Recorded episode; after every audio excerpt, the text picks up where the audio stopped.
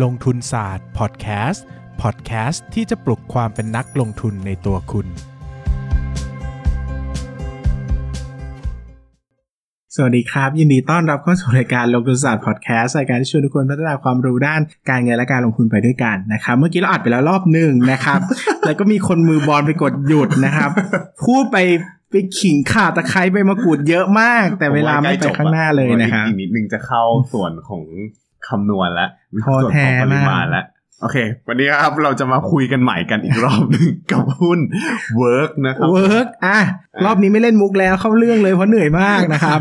Work รอบรอบที่เราเล่นมุกอะไรกันมา เล่นมุกเลยวะจำไม่ได้แล้วจำไม่โอเคได้แล้วอะ Work นะครับก็เป็นบริษัทที่ก่อตั้งโดยคุณปัญญานิรันดร์กุลและคุณประภาสชลศรานนท์นะครับก็เป็นเจ้าพ่อคอนเทนต์ในประเทศไทยเนอะก็เวลาพูดถึง Work เราก็จะคิดถึงภาพคอนเทนต์อ่าหลักๆเลยนะครับ ตั้งแต่ยุคนู่นเนอะชิงร้อยชิงล้านนะครับแรกๆเขาทำเวทีทองเวทีทองอ่าเออออะไรว่าไปนะครับ ปัจจุบันก็ซื้อช่องมาแล้วนะครับอืมซื้อช่องมาเป็นช่องซื้อสิทธิ์ในการถ่ายทอดดิจิตอลอ่าทีวีดิจิตอลมาตอนนั้นเราก็ตั้งคำถามว่าเอ๊ะ เราจะต้องดูชิงร้อยชิงล้านทั้งวันหรือเปล่า เพราะว่าตอนนั้นเออภาพของ Work มันไม่มีอะไรเลยนอกจากชิงร้อยชิงล้านเนอะอ่าแต่เขาก็พิสูจน์ว่าเขาก็มาไกลมากแล้วก็มาใช่แบบที่เราคาดไม่ถึงว่าเขาทำคอนเทนต์ได้เป็นแบบ super premium นะครับ คือก่อนหน้านี้ถ้าสมมติเรานึกถึง Workpoint อะเราจะคิดถึงรายการหม่ำเท่งโหน่งอะไรก็ตามที่มีอ่าหม่ำเท่งโหน่งหม่ำเท่งโหน่งสามตุ๊กชากี้ติอ่าตุกกี้อ่าแต่ว่าช่วงถ้าแต่ว่าถ้าเราลองดูดีๆ แล้วเนี่ย Workpoint เนี่ยทำให้แบบพวก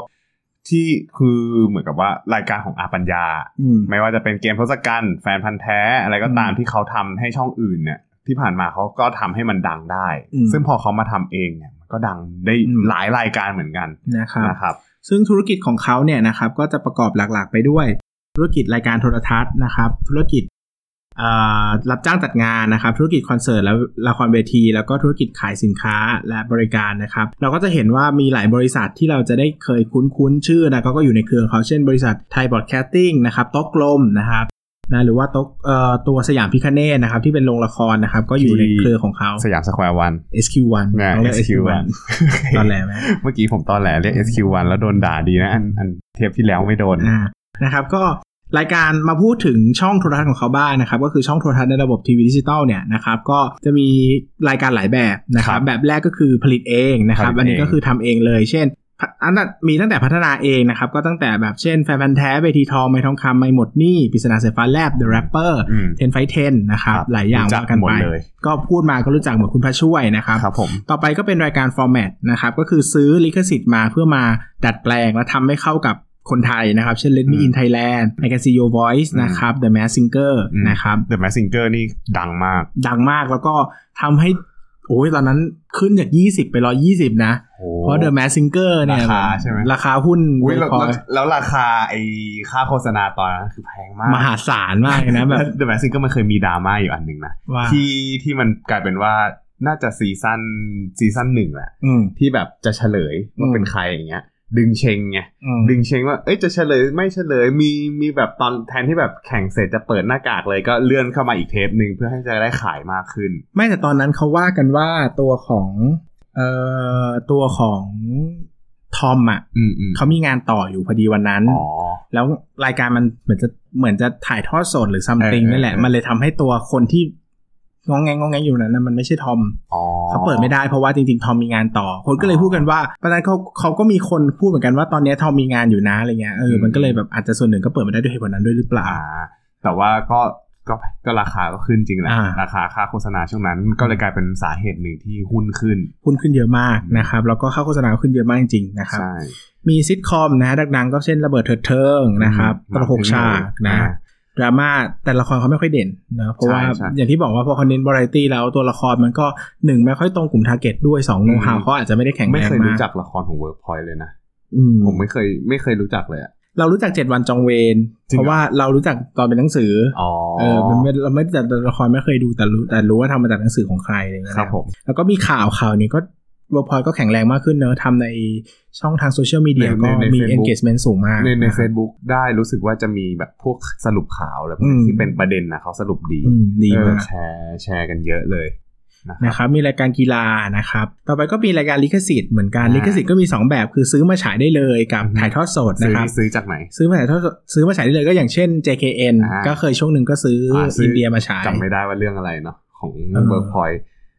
แต่รู้ช่องแปดอะไรพวกนี้มีเออเคยพูด JKN ไปแล้วนี่ใช่ไหมเออเคยพูดแล้ว JKN เยอะมากเลยปั้นเงิน เราพูดกันมากี่ชาติเราก็ไม่รู้ว่า เหมือนแบบเกิดแล้วเกิดแล้วตายตายแล้วเกิดเกิดแล้วตายก็ยังอัดพอดแคสต์อยู่ไม่เสื่อมคลายนะครับครับผมต่อไปก็คือถ่ายทอดสดก็เคยถ่ายทอดสด ROV มวยไทยอะไรอะไรก็ว่าไปนะครับครับผมแล้วก็มีให้เช่าออกอากาศก็คือแบบนี้ก็คือเหมือนมีเวลาของช่องอยู่อ่าแล้วก็ให้เช่าไปเลยว่าทั้งหมดที่จะออกอากาศเนี่ยคุณจะให้เช่าเท่าไหร่ feel เหมือนที่เขาเคยไปเช่าคนอื่นออกอากาศเหมือนกันอืมในสมัยที่ยังไม่มีดิจิตอลคือทำคอนเทนต์ส่งช่องมันก็จะมีหลายแบบคือทำเป็นคอนเทนต์แล้วก็ขายขาดเลยก็มีอ่า หรือว่าจะไปเช่าเวลาแล้วก็อ่าขายโฆษณาเองก็ได้อ่าอันนี้ก็แล้วแต่ว่าจะดีลกับช่องยังไงอะไรอย่างเงี้ยนะครับส่วนใหญ่ถ้าช่องเห็นศักยภาพว่าน่าจะขายได้อะไรได้เขาก็อาจจะขอซื้อเป็นคอนเทนต์มาฉายอืมแต่ถ้าเขามองว่าคอนเทนต์อาจจะไม่แข็งแรงมากเขาก็อะ โอเค คุณก็ขายเป็นช่วงเวลาไปเลย แล้วคุณก็ไปขายโฆษณาเองครับนะครับ ตัวอย่างรายการเช่น เช่นอะไรบ้างอายุน้อยร้อยล้าน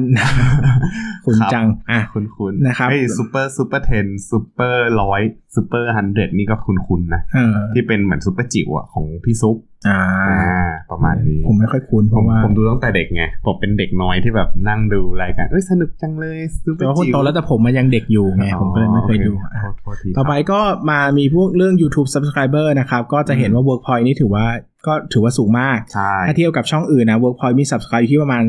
2 27 ล้านอืมช่องวันอยู่ 21 ล้าน ช่องอืม3 21 ล้าน GMM อืม25 อยู่ที่ประมาณ 8 ล้าน คือนะด้วยความที่แบบโลกมันเปลี่ยนไปอะอืมทีวีดิจิตอลช่องเดียวมันก็ไม่พอเขาก็ต้องแบบ มาขยับขยายมาลงช่องทางสื่อออนไลน์โซเชียลมีเดียอะไรอย่างนี้ซึ่งบ้าง Workpoint ถือว่าใจมากเลยนะ เพราะว่ารายการดัง ๆเขาไลฟ์ควบคู่กันไปเลยอะซึ่งแปลว่าเรตติ้งจะต้องตกลงส่วนหนึ่งเพราะอ่าคนจะมาหันมาดูในมือถือ แต่อ่ามัมันก็กลายว่า engage ก็มาตอน The Mask Singer EP สุดท้ายนี่โหของซีซั่นแรกนี่คนดู5 0 0แสนกว่าคนนะ เออ ใช่ ที่แบบมันดึงคนดูจากทีวีมาสู่มือถือ เออ เหมือนตอนเฮ้ยที่แต่ตอนแต่ตอน final รอบ final ผมก็ดูผ่านมือถือเอนะอเหมือนตอนที่พิมรี่พายออกมาพูดเรื่องดราม่าคนดูก็ห้าแสนกว่าคนนะอ่าเออ มันก็แบบเออเป็นภาพลักษณ์ใหม่ดราม่านะคอะไรบเหรอ แต่ว่าไม่รู้เหมือนกันไหมผมไม่ค่อยได้อ๋อติดตามไม่ได้ดูเรื่องการเมืองโอเคไม่ค่อยสนใจครับผมเท่าไหร่เฮ้ยแต่ว่าพิมรี่พายไม่ใช่การเมืองนะเขาแต่งอ๋อเหรอเอออ่าเขาแต่งนึกเข้าใจผิดนี่เข้าใจคำว่าพิมรี่พายเป็นการเมืองมาตลอดอ๋อไม่ใช่เหมือนที่ไใช่ดาราคนหนึ่งเคยพูดว่าอ่าไม่พูดดีกว่าเออไม่ค่อยรู้คือคำสาปไม่ค่อยรู้เรื่องคำสาปไม่ค่อยรู้ว่าเออแปลว่าอะไรเออไม่ค่อยรู้ไม่ค่อยรู้เฮ้ยแต่อะว่าแต่ว่าพูดถึง ไม่ยอมออกจากเรื่องนี้เลยนะ จะไปเรื่องอ๋ออื่นโอเคไม่จะบอกว่าไอตอนที่ถ้าเกิดว่าเราดูอะไอมันจะมี The Mask Singer ซีซั่นหนึ่งอะที่เขาเอา หน้ากากหอยนางรมมาอ่าแล้วคนดูย้อนใน YouTube แบบ โอ้โห ยอดส engagement องร้อยล้าน เออ แบบเยอะมาก แบบไม่รู้เลยแต่ว่าแพ้นะเออแต่แต่แพ้แพ้แต่แพ้หน้ากากอืมหอยนางรมนะครับไอไอเพลงเพลงนั้นนี่แบบจู่ๆก็ดังขึ้นมาเป็นกระแส เออไอชื่อเพลงเลยนะาของของปูจานลองไหมอะอ๋อครับอะไรจำชื่อไม่ได้อะครับ มีเพลงนี่แบบอะไรนะ ของไอ้เนี่ยตักเหรอเออ ตักสิริพรเออชื่อเพลงอะไรวะเออนั่นแต่แต่แต่แต่มันดังโอ้ยติดอยู่ที่ปากชอบมากเลยเพราะอะเพราะว่าเพราะว่าหอยหอยนางรมหอยนางรมเขาร้องเพราะนะครับอะเราไปต่อไหมไม่ได้ไม่ได้เราต้องคิดที่เพลงก่อนขอ search ก่อนไม่ได้มันติดอยู่ที่ปากอ่าอะไรวะเอ่อจำชื่อไม่ได้เอ้ยแต่ว่าแต่ว่านอกนอกจากหอยนางรมก็มีหน้ากากทุเรียน หน้ากากทุเรียนก็ทอม ทอม Room Thirty Nine ก็ก็เพราะเหมือนกันในช่วงนั้นก็เป็นกระแสเหมือนกัน หมดห่วงอ๋อหมดหัวเออโอเคไปอะไปต่อได้ครับ อะไรของคุณวะเนี่ย อะต้องรอให้ต้องรอให้แบบปลดล็อกก่อนเออใช่ไหมต่อไป ก็มีธุรกิจจำหน่ายลิขสิทธิ์รายการโทรทัศน์นะครับผมก็มีก็เอาเอาลิขสิทธิ์ที่ทำมาไปขายต่อว่างั้นแหละตรงเฮ้ยๆขอดูก่อนเมื่อกี้รูปเนี่ย ชิงร้อยชิงล้านต่างประเทศอ๋อเหรอเออเนี่ยเนี่ยมันคือเอาชิงร้อยชิงคืออย่างงงมากเลยนะว่า ชิงร้อยชิงล้านรายการในประเทศไทยมันสามารถแบบขายไปให้ต่างประเทศเอาไปผลิตใหม่แล้วแบบกลายเป็นชิงร้อยชิงล้านต่างประเทศได้ด้วยเหรอเออเอออันเนี้ยงงเหมือนกันเพราะว่าเนี่ยถ้าสมมติดูแล้วเนี่ยมันก็จะมีตัวอื่นๆอะชิงร้อยชิงล้านว้าวว้าวแต่มันเป็นชื่ออะไรก็ไม่รู้ แล้วก็มีพวกอ่าเนี่ยสายฟ้าแลบ สายฟ้าแลบแต่เป็นของต่างประเทศ อ่านะครับก็อันนี้ก็คือขายไลเซนส์ให้คนไปเออก็มีมันก็มีที่ทั้งแบบไปฉายเลยหรือว่าไปดัดใช่แปลงเหมือนกัน เวียดนามเออสิงคโปร์เปรูอะไรอย่างเงี้ยสวีเดนเฮ้ยสวีเดนยังมีเลยมันขายไปทั่วโลกอะแฟนพันธ์แท้สวีเดนยังมีเออแต่แฟนมันธุ์แท้เป็นเกมที่ดีนะ ใช่ใช่หมายถึงใช่ว่ามันมีคอนเซปต์ที่ดีมากเลย ถ้านะถ้ามีแฟนพันธ์แท้คุณเล่นคุณจะไปสมัครแฟนพันธ์แท้อะไร แฟนมันธุ์แท้ในปั้นเงินเดี๋ยวเฮ้ยเรื่องผมไม่มีอะไรในปั้นเงิน มีแฟนมาแล้วกี่คนครับโอ้โหสามหมื่นสี่พันห้าร้อยหกสิบสี่คนคุณครัก็บเยอะไปมันมากกว่าจำนวนวันที่ผมมีชีวิตอยู่อีก เอาคุณมีวันละหลายคนไงวันละสี่ห้าคนก็ได้ป่ะ คนละจะเจ้าชู้ขนาดนั้น มีใครโอเคยเห็นหน้าจริงของนายปั้นเงินไหมครับ จริงๆน้องหล่อมากนะ ผมพูดอย่างนี้นะครับ อย่าอย่าเลยครับ เดี๋ยวผิดหวังเหรอเอออะนั้นมาขอพูดอะต่อไปจัดธุรรับกิจอื่นรับจัดธุรกิจจ้างงานนะครับ ก็คืออะจ้างงานอะก็พูดจ้างเขาไปจัดงานอะพวกสภากาชาติเออจ้างไปนู่นนี่นั่นอย่างนี้ เย็นศิราพอพระบริบาลอะไรอย่างนี้นะครับผม อ่า แล้วก็มีธุรกิจคอนเสิร์ตและละครเวทีนะครับอ่าก็หลักๆก็จะจัดอยู่ที่สยามพิคเนตนะครับใช่ก็พวกนู่นนี่นั่นก็จะมีอะไรนะมีอะไรอะพวกละครเวทีอืมอะไรอย่างเงี้ย แล้วก็พวกคอนเสิร์ตคอนเสิร์ตคอนเสิร์ตคุณมาช่วยช่วยสำแดงสสดดอะไรอย่างนี้ชายกลาง The Musical นี่ผมก็ไปดูนะครับอ๋อเหรออืมสนุกไหมสนุกสนุกอืม แล้วก็มีธุรกิจขายสินค้านี่ก็เพิ่ง Let Me In Beauty นี่หลายคนคงเคยเห็นนะครับ คือก็เอาเ Let Me In มาต่อยอดปะใช่หรือว่ามันมีสินค้าของเขาอยู่ก็เป็นชื่อแบรนด์อ่าฮะเป็นชื่อแบรนด์มาแล้วก็มาขายที่ที่หน้า Workpoint อ่าหลักๆ ธุรกิจโมเดลคล้ายๆกับ RS อ่านะครับแต่ว่าไม่ได้ไม่ได้ไม่ได้เน้นมากเท่าอะเออซึ่งจะบอกว่าเขาก็รับของ RS เข้ามาแล้วเหมือนกันนะเหมือนตอนนี้เขาให้ RS มาบริหารให้นี่อ๋อเหรออมไม่รู้นึกนึกว่ารับนึกว่ารับมาจาก RS เดี๋ยวนี้เขาให้ RS มาบริหารให้แล้วก็แบ่งกำไรกันอ๋อไม่อะอืมแต่ก็ก็เพราะว่าเขาไม่เชี่ยวชาญเนี่ยเขาก็เลยให้ให้ RS มาทำนะครับอ๋อซึ่ง คราวนี้มาเวลามาดูหุ้นทีวีดิจิตอลแบบ Workpoint เนี่ยสิ่งสำคัญที่เราต้องดูก็คือเรื่องของค่าโฆษณาอืมต่อนาทีเพราะเขาเน้นเป็นคอนเทนต์ขายผ่านช่องเขา ใช่แล้วก็เรตติ้งนะครับ ดังนั้นเนี่ยมาดูแวะดูเรตติ้งนิดนึงนะครับเรตติ้งตอนนี้ของ Workpoint เนี่ยช่วงเอาไหนเดือนธันวาคม 2563 นะครับผม เอาอันดับหนึ่งก่อนคือช่อง 7 ก็ยังยืนหนึ่งอยู่ที่ 1.5 นะครับ ช่อง 3 1.1อืมอันที่สามอันดับที่ 3 เป็นโมโน 0.8 ช่องวัน 0.7 Workpoint 0.6 ก็เป็นอันดับ 6 นะไอ้ก็พวกค่าตรงเนี้ยคนอยากถ้าสมมติคนอยากรู้ว่ามันมันมันถือว่ามากมากมากหรือน้อยเนี่ยมันวัดกันยังไง ก็หนึ่งคือเขาเทียบเป็นอัตราของอัตราของคนดูร้อยเปอร์เซ็นต์อ่าอ่าหมายถึงว่าเอ่อคนมีเจ็ดสิบล้านคนอ่าฮะแปลว่าค่าหนึ่งก็คือเจ็ดเจ็ดแสนคนดู อ๋อเอออย่างนั้น แต่คือไอ้ค่าเรตติ้งเนี่ยมันคือเอากล่องเนี่ยไปติดอยู่ตามบ้าน แล้วก็กระจายกลุ่มเป้าหมายว่าอะเขาก็จะทำตามเชิงสถิติว่ามีคนจำนวนเท่านี้ อายุเท่านี้พื้นที่เท่านี้อะไรอย่างเงี้ยเออแล้วเขาก็จะกระจายกระจายกันไปอะไรอย่างเงี้ยนะครับแล้วเท่าไหร่ถือว่าเยอะ ก็เท่าไหร่ถือว่าเยอะความจริงมันเชิงเปรียบเทียบมากกว่า มันอ๋อจะไม่ได้บอกได้ว่าหนึ่งเยอะหรือหนึ่งน้อยมันก็ต้องดูว่าอ๋อแรงกิ้งเป็นยังไงอะไรอย่างเงี้ยนะครับ แต่จริงๆ ถ้าขึ้นหลักสิบเนี่ยถือว่ามหาศาลเคยเบิร์หลักกพอยสิบเคยขึ้นอยู่ช่วงหนึ่งนี่ ที่เคยขึ้นติดอันดับหนึ่งเพราะ The Mask Singer The Mask Singer ตอนจบไม่รู้ว่าสิบหรือเปล่า แต่ถ้าเออจำไม่ผิดอันดับหนึ่งตลอดการจะเป็นคู่กรรม ฉบับเบิร์ดธงชัยตอนจบสิบห้าที่ไหน ของช่องอะไรช่องสามอ๋อสิบห้าเลยเหรอเออประมาณนั้นจำได้ว่าเทียบแบบสุดๆอะอ๋อเพราะว่าช่วงตอนนั้นทางเลือกมันน้อยได้ป่ะมันเลยเป็นเอสิบอห้าแล้วมันก็ดังมากด้วยแต่คือ ถ้าว่ากันอะ คือเดี๋ยวนี้ถ้าเรตติ้งเรตติ้งรายการไหนขึ้น3หรือ4ก็ถือว่าสูงแล้วนะ ถ้าเทียบกับค่าเฉลี่ยอะไรเงี้ยนะแต่ Work แต่เวิร์กพอยนี่รู้สึกว่าจะติด top 5 มาตลอดเลยอ่าก็จะมีหนึ่งจะมีช่องสามช่องเจ็ดแล้วก็อืมเวิร์กพอยที่จะติดอันดับแรก ๆ มาตลอดนะครับอืมอืมก็ อะนะครับ ก็ปั้นเงินอยากดูรายการจากช่องอื่นนะครับ เราทำหุ้นตัวนี้บ้างไหมเขามีการเปลี่ยนแปลงครั้งยิ่งใหญ่นะโยช่องบางช่องอะหุ้นเขานี่เออเปลี่ยนแปลงจริง อะนะครับ ก็ Workpoint ก็อยู่อันดับ5เนอะก็ช่วงหนึ่งดีกว่านี้เนอะโดยเฉพาะช่วงที่เป็น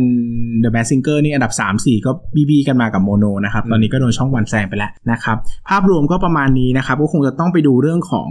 ค่าขายโฆษณาเฉลี่ยต่อนาทีนะครับอืมซึ่งตัวของ Workpoint เองเนี่ยมีจุดเด่นก็คืออย่างหนึ่งคือเขาเป็น Variety นะครับ พอเขาเป็น Variety เนี่ยมันมีช่องทางในการวางวาง placement เยอะไม่ว่าจะเป็นอะ สปอตเข้าก็ขายได้ใช่ไหมอ่าชื่อป้ายก็ขายได้ตรงอ่าแท่นมีอะไรก็ขายได้อ่ามันขายได้ทุกจุดอ่ามันจะไม่เหมือนมันจะไม่เหมือนละครที่จะทายอินทีก็ทายอินตอนหนึ่งแต่ทายอินได้แค่ทีสองเออทีฉากบางฉากแค่นั้นอ่าเองหรือว่าถ้าเป็นซื้อมาอย่างโมโนเนี่ยทายอินแทบไม่ได้เลยอ่าก็ต้องใช่ก็ต้องโฆษณาตอนพักเบรกอย่างเดียวอืมนะครับดังนั้นเนี่ยจุดเด่นของวาไรตี้ก็คืออย่างเงี้ยแหละมันสามารถโฆษณาได้หลายที่หลายตอนอะไรอย่างเงี้ยนะครับแล้วก็ต้องไปดูค่าเฉลี่ยค่าเฉลี่ยขายโฆษณาต่อนาที ซึ่งเราก็อาจจะเห็นว่ากลุ่รามคามันแล้วแต่เรตติ้งในแต่ละช่วงเลยปะ ราคาแล้วแต่เรตติ้งด้วย แล้วก็การที่ไทยอินได้หลายที่หลายทางเนี่ยมันช่วยทำให้ค่าเฉลี่ยของค่าโฆษณาต่อนาทีสูงขึ้นด้วยนะอ๋อเพราะว่ามันมันก็จะนับรวมหมดเลยไงอืมอ่าเป็นดังนั้นเนี่ย package ไปน่าดังนั้นมันก็จะทำให้จุดเด่นของ Workpoint ก็ประมาณนี้นะครับคุณรู้ป่าว่ามีคนจากที่เนี่ยเขาย้ายมาที่นี่แล้วนะเออคนดูเขาไม่เห็นด้วยกับคุณเนี่ยเขาก็แอบด่าว่าคุยกันเรื่องคนฟัหุ้งนแบบคนฟัเองออะไรเออยังไงโอเค ครับผมอ่าอะพูดเป็นต่ก็เป็นเรื่องช่องทีวีนะครับผม อะต่อมามาดูกันที่ฝั่งปริมาณบ้าง ผมจะสารภาพตามตรงว่าตัวนี้ผม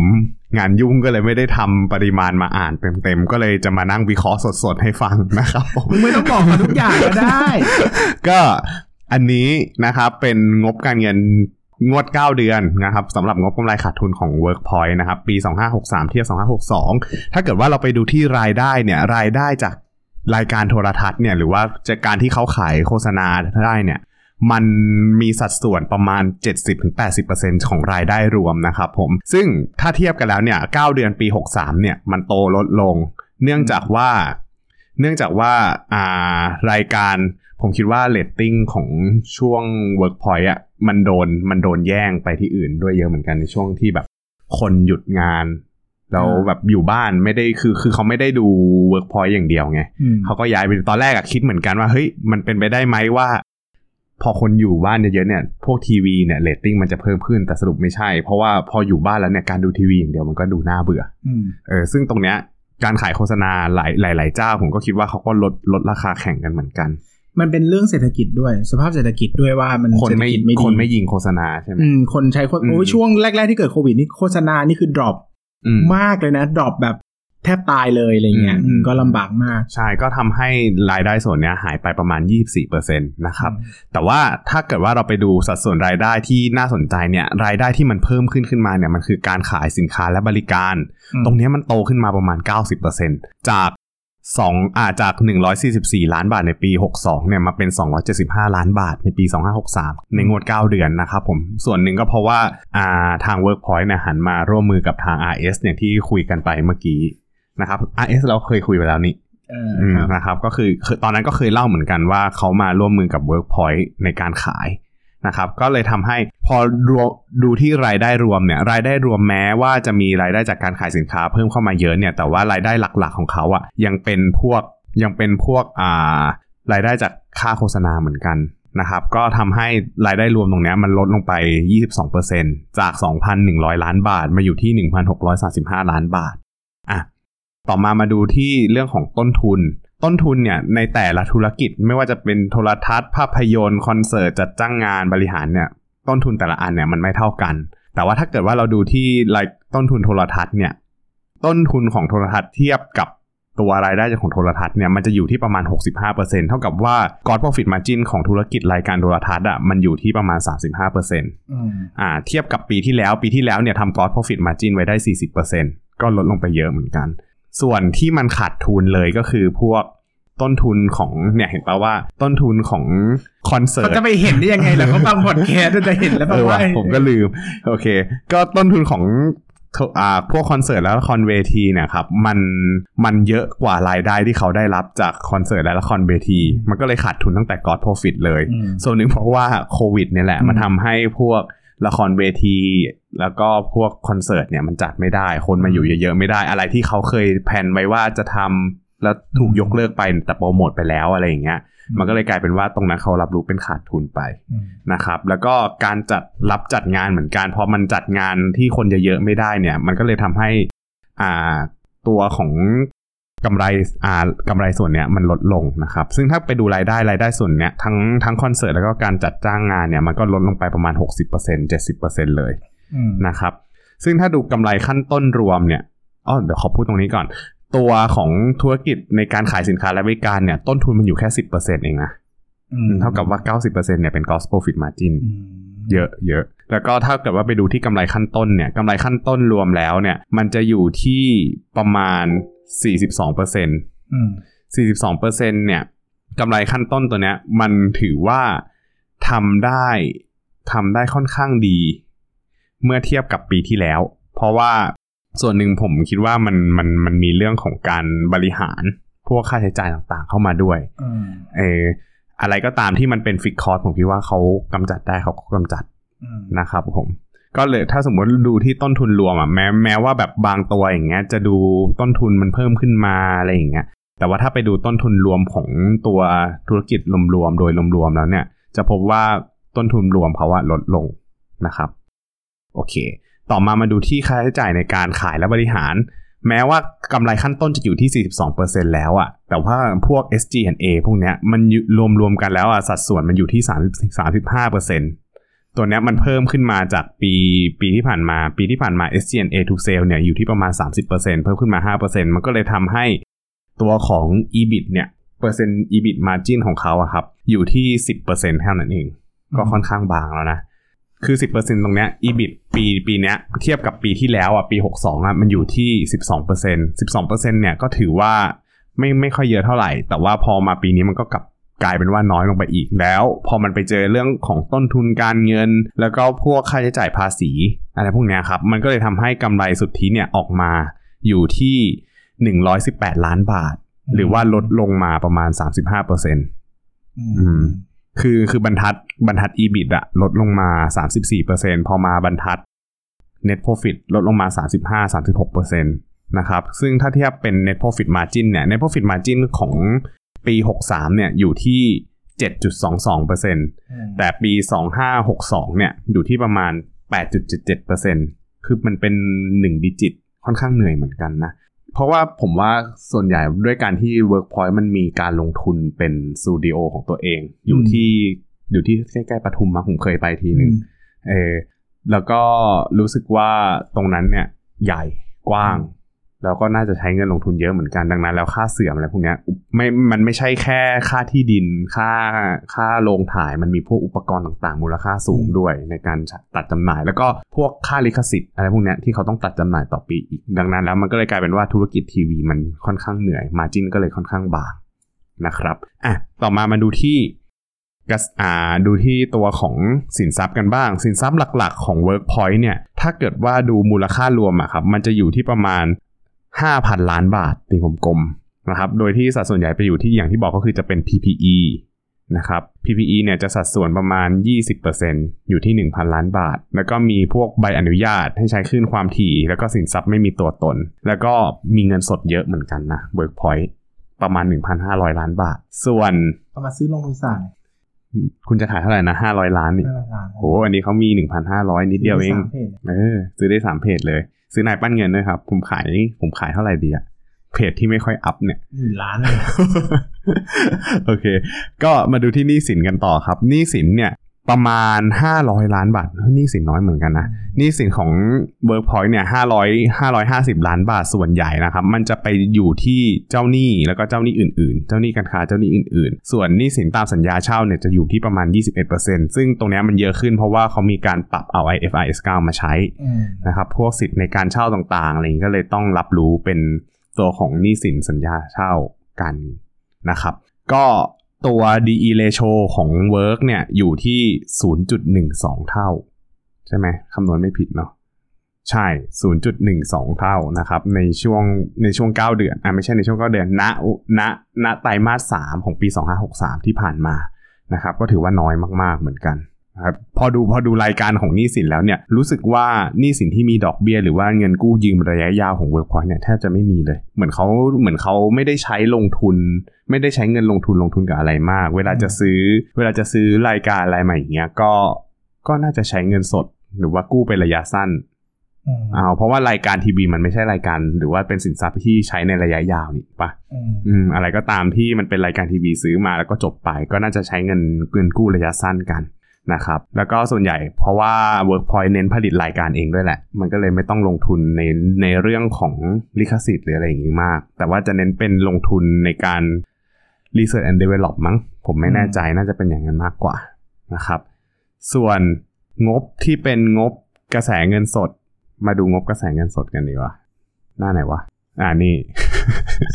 เป็นไงล่ะ สดแล้วล่ะ กระแสเงินสดจริง ๆ กระแสเงินสดนะครับ กระแสเงินสดรับของ กระแสเงินสดในการดำเนินงานของ Workpoint เนี่ยจะรับเป็นบวกนะครับผมเพราะว่าเพราะว่าหลักๆ แล้วพวกพวกค่าใช้จ่ายส่วนใหญ่ของ Workpoint เนี่ยมันเป็นค่าใช้จ่ายในการตัดจำหน่ายแล้วก็ค่าเสื่อมราคาอืมดังนั้นแล้วพอรับรู้เป็นกำไรเงินสดแล้วเนี่ยตรงนี้มันก็เลยจะค่อนข้างเยอะหน่อยนะครับมันก็เลยจะเป็นบวก ส่วนกระแสเงินสดจากการลงทุน ถ้าเกิดว่าดูในช่วง 9 เดือนปี 2563 ที่ผ่านมาเนี่ยเขาจะมีไปซื้อ สินทรัพย์ไม่มีตัวตนก็คือน่าจะเป็นพวกรายการต่างๆ หรือว่าอ่าหรือว่าคอนเทนต์ต่างๆนะครับ แล้วก็มีการจ่ายเงินเพื่อลงทุนในที่ดินอาคารและอุปกรณ์นะครับ ตรงนี้ก็จะเป็นลงทุนไปนะครับ แล้วก็กิจกรรมจากการจัดหาเงินเนี่ยก็เป็นลบ เพราะว่ามีการนี่ตรงนี้จะเป็นเงินจ่ายปันผลนะครับอืมแล้วก็มีจ่ายดอกเบี้ยจากการกู้ยืมระยะสั้นบ้างบางส่วนนะครับ ประมาณนี้สำหรับฝั่งปริมาณของธุรกิจ Work จบแล้ว ดีใจจังจบเร็วจังเพื่อนเงินครับผมก็สำหรับคนที่ฟังอยู่แล้วรู้สึกว่าเอ้ยเสียงมันยังไม่ดีเหมือนในช่วงแรกก็ยังบอกอยู่ว่าตอนนี้เราอัดกันอยู่ในช่วงที่โรงสตูดิโออัดเขายังไม่เปิด